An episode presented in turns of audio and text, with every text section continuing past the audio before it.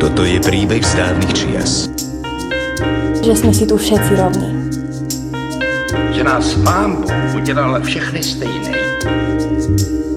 Tak čo budeme robiť? Hm?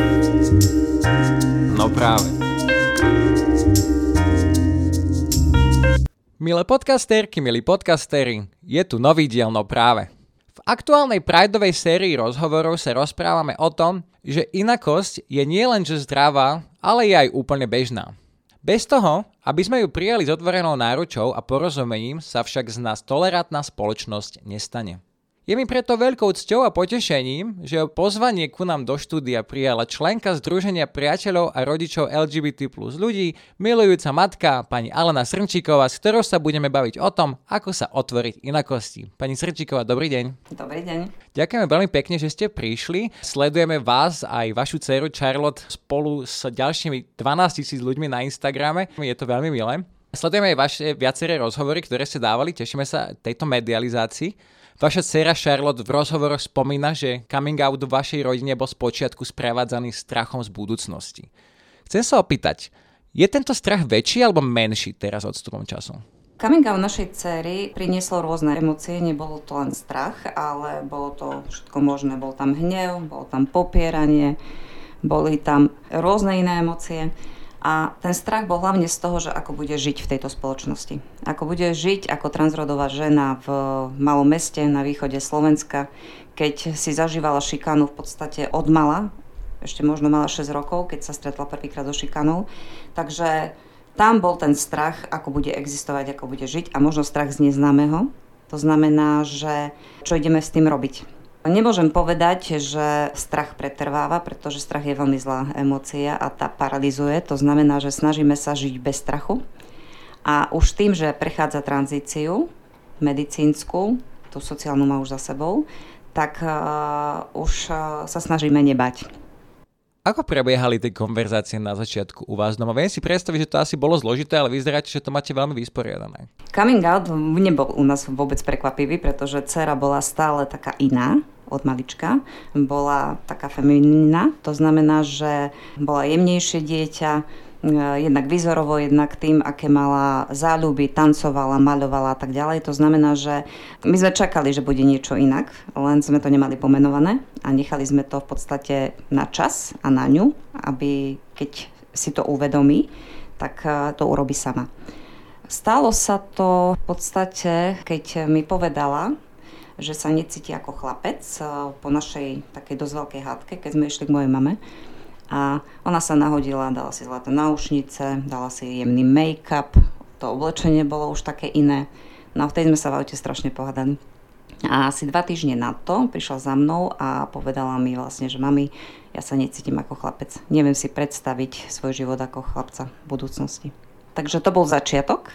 Prišlo také uvoľnenie, prišla taká úľava, že konečne si to dieťa uvedomilo, že tú svoju rodovú identitu a potom prišli tie všetky emócie, ako ste už spomínali predtým. Strach a všetko ostatné.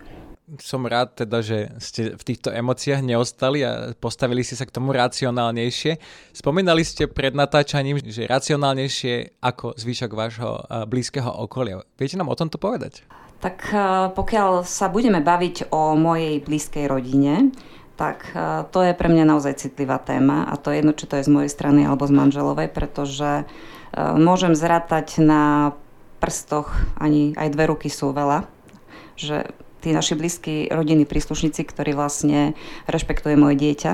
Najlepší a najkrajší zážitok mám e, z rozhovoru s mojou mamou, ktorá má 80 rokov a Charlotte je jej také vnúča vynimočné v tom, že ju berie ako svoje dieťa, pretože sme vlastne bývali u nich dlhé roky a pomáhala mi s výchovou, teda Charlotte. A keď som jej povedala, že čo je vo veci a moja mama tak na mňa hovorí a hovorí, no a čo? Bolo to moje vnúča, je to moje vnúča a bude to moje vnúča. Čiže to bola taká krásna reakcia, že hovorím, pokiaľ to dokáže pochopiť a prijať žena, ktorá má 80 rokov, je z dediny a je aj nábožensky založená, prečo by to nemohol prijať niekto iný. Ale tam musí ísť človek cez lásku. Viem si predstaviť, že nájsť tú lásku medzi tými predsudkami je pre niektorých ľudí ťažké a je preto to vzácnejšie, keď ju tam naozaj nájdu. Vy ste zo Spišskej Novej Vsi, Áno. čo je región, povedzme to, neznámy svojou otvorenosťou k inakosti, ale nebudeme samozrejme odsudzovať na základe regiónu, ale chcem sa na to predsa len opýtať. Je ten geografický rozdiel v akceptácii a rešpekte k inakosti tak veľký, ako by sa mohlo zdať? Respektíve pochádzate zo Spišskej Novej Vsi, ale dcera aktuálne pracuje v Bratislave, už po ukončení štúdia. Prečo sa to podľa vás tak vyníma, že to musí byť v mestách a v menších mestách iné, alebo prípade v mestách na vidieku iné? A potom tá nadvezujúca otázka, čo je podľa vás treba zmeniť, aby aj v regiónoch bolo prostredie otvorenejšie k inakosti? Myslím si, že väčšie mesto ako je Bratislava, je to hlavné mesto Slovenska, určite tu sa stretávajú rôzne národnosti, je to tu pestrejšie, je to väčšie mesto, to znamená, že tu nás sa to možno aj tak schová a je to aj viac akceptované, tolerované alebo rešpektované. Malé mesta to sú, tam každý každého pozná, každý sa o každého stará, idete po chodníku a dobrý deň, ahoj. Takže a určite si myslím, že je tam aj vplyv tej náboženskej výchovy, je to dosť silné a je to dosť ovplyvnené, čiže uh, myslím si, že vo väčšom meste je človek žije taký anonymnejší život a slobodnejší. Malých mestách a na dedinách je stále na očiach a stále sa niečo rieši.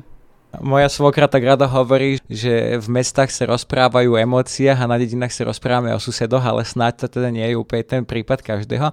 Myslíte si, že je to nevyhnutné, že sa to proste nedá zmeniť? Ono sa to dá zmeniť, určite sa to dá zmeniť, ale ono, treba to zmeniť už, e, myslím si, že v základoch a čo chýba, určite čo chýba.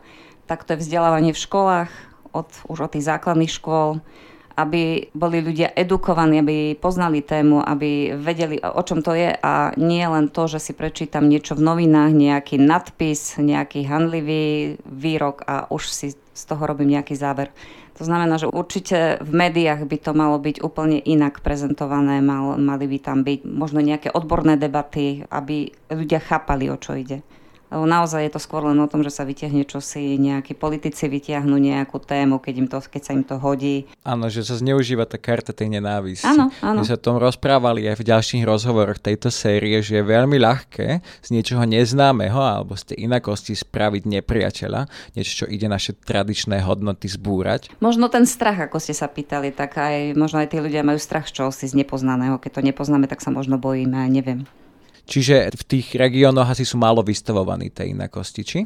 Tak ono je pravda, že pokiaľ uh, mladý človek v tých regiónoch cíti, že je niečo inak a keď si predstaví, že čo to prinesie, aké problémy, tak radšej odíde a tým pádom ani nepoznajú tí ľudia. Nepoznajú, nevedia, čo majú v rodinách, nevedia, čo majú u susedov a tak ďalej. Takže poznám mnoho prípadov, že radšej odišli do zahraničia, aby nemuseli vôbec o tom hovoriť. Možno už očakávajú to, že ich rodiny nepríjmu, rodičia ich nepríjmu, okolia a tak ďalej. Mňa to veľmi mrzí, že keď počúvam, že človek sa vlastne musí rozhodovať medzi tým, či bude žiť sám sebou, alebo či bude žiť niekde inde. Je to spôsobené tou neskutočnou nenávisťou, ktorá je zbytočná, ktorá je bohužiaľ prítomná nie len teda v offline svete, ale aj online svete. Ako sme spomínali, vaša dcéra je pomerne aktívna na sociálnych sieťach, často s vami po boku na fotke. Svet sociálnych sietí však vie byť veľmi nebezpečný a plný nenavistných komentárov, toto sme dokonca aj veľmi tak jemne povedali. Chcem sa opýtať, aký je pre vás ako rodiče rozdiel medzi riešením online nenávistných prejavov a riešením šikany v škole, ktorú, ako ste hovorili, Charlotte zažila už v mladom veku? Rozprávali si sa o tomto doma, o tých nenávistných prejavoch? Určite sme sa o tom rozprávali, pretože ako som spomínala, Charlotte mala prvú skúsenosť, tuším, keď mala 6 rokov s tým, že prišla domov a hovorí mami, čo je gay takto mi hovoria v škole. Tým pádom uh, som jej musela vysvetľovať, o čo ide. A je to dosť nepríjemné, keď máte vysvetľovať 6-ročnému dieťaťu, ktoré ešte nechápe niektoré pojmy, nechápe, čo to je a prečo vlastne ubližujú. V škole sa stretla so šikanou aj zo strany učiteľov, lebo učiteľ ju zosmiešňoval na hodine, pretože použil vtedy ženský rod a to ešte bolo pred coming outom alebo na telesnej odmietala chodiť na telesnú, pretože ju spolužiaci posielali vedľa do šatne, pretože ona tu nepatrí. A keď sme boli za učiteľom, tak on povie, a nie je to tým, ako vyzerá. Mala dlhé vlasy blondiavé, ale ináč len ako vyzerá. Je slušne oblečená, upravená, čistá. Ako vyzerá. A ešte dokonca, keď sme prišli za triednou učiteľkou, tak ona to nebude riešiť. A to bolo niekoľko rokov dozadu, tak sme to nechali tak. A čo sa týka kyberšikany, tak s ňou sa stretla, ale že to bola pecka vtedy pre ňu, pretože si chlapci z mesta a okolia vytvorili facebookovú skupinu, ju tam pridali, dávali tam jej fotky z Instagramu a tak ďalej a to mohlo mať nejakých, eh, ja neviem, 12-13 rokov. A písali si, že ju treba obesiť za tie blondiavé vlasy, že ju treba zabiť, posielali si tam nožiky, aké použijú, že to mama chce, aby bola žena a podobné veci. Vtedy prišla za nami a povedala, že ona nejde do školy. Len tým, že ono, tí mladí sú veľmi odvážni cez tie sociálne siete, lebo je to anonymná platforma. To znamená, že si myslia, že je to anonymné, nikto na nich nepríde, len stačilo pozrieť na tie mená. Takže ja som urobila rozhovor s nejakou mamou, môj muž takisto a potom sa to ukludnilo. Takže e, je to veľmi nebezpečné, určite taký beršikana je veľmi nebezpečná, pretože veľmi ubližuje. A čo som nechápala, pretože ja som si stále myslela, že Instagram a Instagramové priateľstva sú také nejaké, lebo to je Instagram. Tak stalo sa to, myslím, že minulý rok, keď začal jeden chlapec, ktorý bol vraj pod vplyvom alkoholu, to je jedno, ale posielali jej veľmi zlé hlášky zvukové, veľmi vulgárne, ubližujúce a dokonca mne písal, pretože ja som mu napísal z môjho osobného profilu niečo vtipné, proste, že ja svoje dieťa milujem a tak ďalej, tak mi takisto celú noc posielal potom grcajúcich smajlíkov a potom písal, že už vie po kom a tak ďalej. Tak ráno som si ho blokla a vtedy mi volali úplne cudzí ľudia, že či už súhlasím alebo nesúhlasím, ale že oni to pozbierajú, posunú a naozaj to urobili a posunuli to jeho mame a do školy. Bol to vysokoškolák. Takže vtedy som pochopila, že naozaj ten Instagram má nejakú silu a že naozaj to môžu byť aj ľudia, ktorí podporujú. Riešili ste to aj s policiou? Toto sme s policiou neriešili, pretože áno, vtedy, keď e, tí chlapci si vytvorili tú skupinu, tak sme aj zvažovali, len potom sme to tým, že sa to vysvetlilo, tak sme to nechali tak. S policiou sme riešili jedine zase Šarlotinu zlú skúsenosť, keď ju sexuálne obťažoval človek v umeleckej škole. Proste človek bez domova, ktorý mal diagnostikovanú pedofíliu, bol niekoľkokrát e, súdne trestaný a bol v ambulantnej liežbe. Dostal sa do základnej umeleckej školy a tam vlastne obťažoval Charles a ešte dve spolužiečky. Tak vtedy sme to riešili cez policiu a vlastne cez súd. Takže sme to dotiahli do konca. No a tu som chcela povedať jednu vec, pretože keď sa vám niečo stane takéto, tak očakávate možno nejakú podporu okolia spoločnosti, tak Vtedy môj manžel mal problém v práci, pretože on bol vtedy policajt a chytil toho človeka, on ho chytil v súkromnom voľne, mal problém. Ja som mala problém v práci, pretože Charlotte sa bála chodiť do školy, bála sa chodiť kdekoľvek. Tak ráno, keď prišla do školy, tak mi len zavolala, mami, som v škole. Tak ma zase riešila moja šéfka, lebo mi zazvonil telefon počas mojej porady, ktorú som mala so svojimi ľuďmi, pretože mi zasahuje súkromie do práce a jednoducho máte pocit, že sa celý svet otočí proti vám. Očakávate niečo úplne iné. A to je len čas toho, čo sa vtedy dialo. Ja si to popravde ani neviem úplne predstaviť, je mi dosť zle, keď to počúvam a z tej nenávisti a z tej nedostatku podpory, ktorá je pritom taká jednoduchá, stačí len nebyť ticho. Ale predsa len tá podpora je najlepšia v tej prvotnej komunite v rodine. Vy ste členkou to Združenie rodičov a priateľov LGBTI plus ľudí, ktoré sa snaží zmeniť pohľad verejnosti na inakosť práve cez hodnotu rodiny. Chcem sa vás opýtať, teraz v týchto mesiacoch sa nám tu tak veľa skloňovalo to slovo prorodinnej politiky. Ako by podľa vás mala vyzerať prorodinná politika, ktorá by pomohla aj dúhovým rodinám, respektíve aké hodnoty má vaša rodina spoločné s ďalšími rodinami, ktoré teda by mohli byť reflektované v tých naozajstných prorodinných politikách. Mm-hmm, bavíme sa o tradičnej rodine. Aj, my už sme sa tu bavili v týchto podcastoch, že tradičná rodina už je teda tá iná, lebo ten obraz naozaj nie je väčšinový. Ale hej, už aj my sme tradičné rodiny. Neviem, tak dnes sme sa akurát e, s manželom v aute bavili, že aká sme my rodina, lebo sme muž a žena, máme dieťa, Čiže tým pádom sme tradičná rodina. Len tým, že naše dieťa je trans, tak sme asi už netradičná rodina. Takže, aké hodnoty? No, kto je rodina? Môže byť biologická rodina a môže byť dieťaťu ubližované.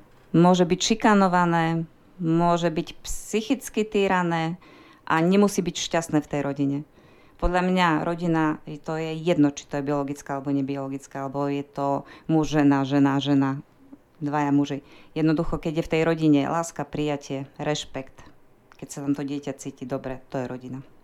S týmto ja súhlasím a dúfam teda, že tá rodina bude, ako podľa zákona o rodine máme, že spoločnosť má povinnosť chrániť všetky formy rodiny, nie teda len tú, tú jednu, ktorú sa bohužiaľ podarilo jednej časti politického spektra zapísať do ústavy. Veríme tomu, že nie natrvalo. Mimo iné má v tej rodine byť pocit bezpečia. Áno, áno, určite. Veď kde má dieťa nájsť uh, tú podporu? Kto je pilier pre to dieťa? No rodina, rodičia. Tak vy, pokiaľ viem, 20 rokov stále vychovávate dieťa, čiže stabili, o stabilitu tam asi núdza nie je. O rešpekte sme sa rozprávali, že toho tam bolo dosť a možno by pomohlo len, len nestigmatizovať, ako to bohužiaľ ľudia hlasujúci tie prorodinné politiky, oni hlasujú s ľuďmi, ktorí nenávisť majú vo svojom politickom programe, ale o tom asi sa ešte budeme rozprávať neskôr. Na záver tohto veľmi príjemného rozhovoru sa vás chcem opýtať. V mesiaci Pride sme tu, aby sme oslavovali našu inakosť, aby sme našu pestrosť oslavovali, aby sme povedali, že sme tu všetci, ale aj o tom, že tie práva nemá každý rozoznané. Ja by som sa chcel opýtať, čo by ste poradili z tohto mikrofónu väčšinovej spoločnosti, z pozície teda matky transrodového dieťaťa, aby sa dúhové rodiny, všetci LGBT ľudia cítili na Slovensku lepšie? Možno stačí výjsť z tej svojej zóny komfortu, možno mať chuť spoznávať niečo nové a mať odvahu za tým stať. Myslím si, že všetko sa dá, pokiaľ sa chce a určite pokiaľ tam nechyba otvorená mysel a otvorené srdce, tak sa to musí podariť. Lenže myslím si, že je to ešte nadlho v našej spoločnosti určite. Ale zase mám nádej, pretože máme okolo seba neskutočne veľa ľudí. To je jedno, nemusí to byť rodina, ale známi, ale úplne neznámi ľudia, ktorí nám držia prsty a píšu nám správy a podporujú nás. Takže ja mám nádej, že sa to zmení. Ďakujem veľmi pekne, mňa tento rozhovor veľmi potešil. Dúfam, že cítite podporu aj teda zo strany strediska, ktoré bude aj naďalej stať po boku všetkým obetiam diskriminácie. Budeme promovať rešpekt a toleranciu a budeme sa snažiť pomáhať k vytvoreniu tej otvorenejšej spoločnosti naozaj pre všetkých čo oslavíme spolu aj na Pride, teda už tento diel budeme vysielať po Pride, ale tešíme sa, že Pride bude našou oslavou, vidíme sa tam. Ďakujem vám veľmi pekne za túto odpoveď, ako aj za celý rozhovor. Bola to príjemne strávená necelá pol hodinka. Ďakujem aj za váš čas a ochotu prísť nám do štúdia. Budeme vám držať palce v tom, čo robíte, aj vy, aj celé združenie a teda rátajte s našou podporou.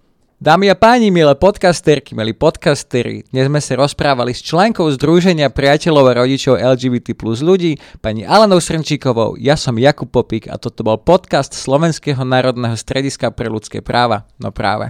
Ďakujem za pozvanie a za podporu. Ďakujeme aj my. Dovidenia. Dovidenia.